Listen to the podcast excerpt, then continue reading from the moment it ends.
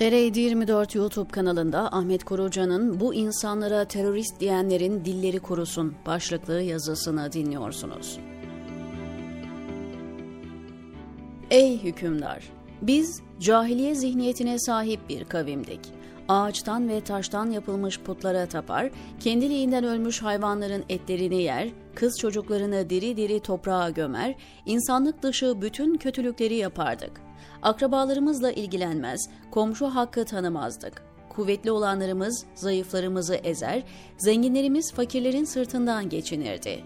Hak hukuk nedir bilinmezdi. Biz bu haldeyken Allah Celle bizim içimizden asil soylu, doğru, güvenilir, iffetli olarak bildiğimiz birini peygamber olarak gönderdi.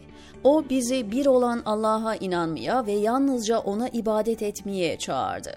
Atalarımızdan miras kalan putlara tapmaktan bizleri kurtardı.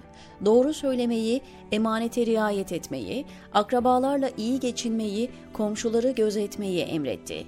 Bütün kötülük ve günahları, kan dökmeyi, yalancı şahitlik yapmayı, yetim malı yemeyi ve namuslu kadınlara iftira etmeyi ise yasakladı.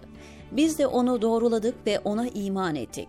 Allah'tan ona gelenlere tabi olduk.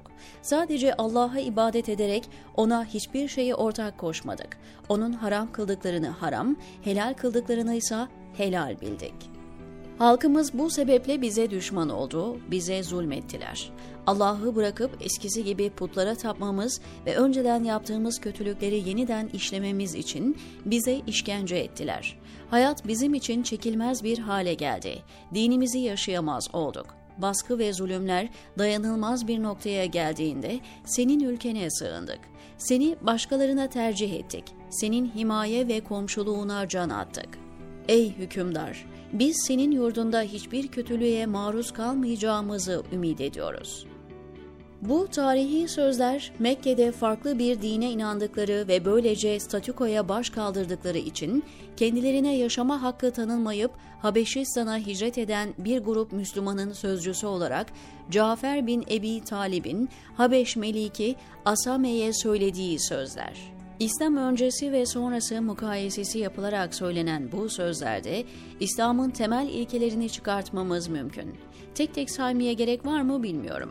İsteyenler bu gözle üç paragraflık bu metni bir daha okusunlar. Okusunlar ve irade ve ihtiyarla, özgürlük ve sorumlulukla birleşen imanın nelere kadir olduğunu görsünler. Nereden çıktı bu diyebilirsiniz bana. Yakında yaptığımız Almanya seyahatinde eşimin online olarak tanışıp yüz yüze görüşmeleriyle perçinleşen arkadaşının söylediği söz bunları bana hatırlattı. Karı koca ikisi de yaşını başını almış, Türkiye'de çocukları ve torunlarıyla emeklilik hayatlarını yaşayan insanlarmış. Eşimin arkadaşının kocası hayatını güvenlik bürokrasisinde milletine hizmet etmekle geçirmiş bir insan. Ben de tanıdım kendisini. Bir günü beraber geçirdik Frankfurt'ta. 15 Temmuz meşhum hadisesi bunları da vurmuş. Parçalanmış bir aile. Çocuklarından biri de eşiyle birlikte KHK'lı birlikteler. Diğeri ise bir ada ülkesinde yaşıyor ve henüz buluşamamışlar. İlerleyen yaşlarına rağmen iltica ettikleri bu ülkede dil kursuna gidiyorlar. İltica sisteminin önlerine koydukları kurallara uyuyorlar sonuna kadar. Her mülteciye verilen miktarla hayatlarını kıt kanaat idame ettirmeye çalışıyorlar. Türkiye standartlarında konforlu ve rahat bir yaşamdan bu hale düşmelerine rağmen hiç pişman değiller ve mültecisi oldukları ülkeye karşı hem müteşekkir hem de vefa hisleriyle dolular. Nasıl olmasınlar ki? Yıllarca kelle koltukta, elde silah sınır boylarında nöbet beklemesine, canı pahasına teröristlerle mücadele etmesine rağmen kendi ülkesi ona terörist derken daha düne kadar gavur dediğimiz bir ülke bağrını açmış. Temel insan hak ve özgürlüklerini vermiş, yetmemiş dili öğretiyor, cebine harçlık koyuyor, sağlık sorunlarını dert etme diyor.'' Hele şu dili belli seviyede hallet, sana yaşına ve kariyerine uygun işte bulacağım diyor. Evet nasıl minnet ve şükran duyguları içinde olmasınlar ki? İnsan olmak, Müslüman olmak, ahlaklı olmak ve vicdan sahibi olmak böyle düşünmeyi gerektirmez mi? Bu mazlum ve mağdur ailenin hanımının eşime anlattığı bir hadise beni derinden etkiledi. Bu yazıyı da onun için kaleme alıyorum.'' Demiş ki, bizim Almanya'ya bize yapmış oldukları iyiliklerin karşılığını maddi olarak geri vermemiz imkansız. Ama elimizden geleni de yapacağız. Asalak olarak değil, şerefimizle, haysiyetimizle yaşayacağız.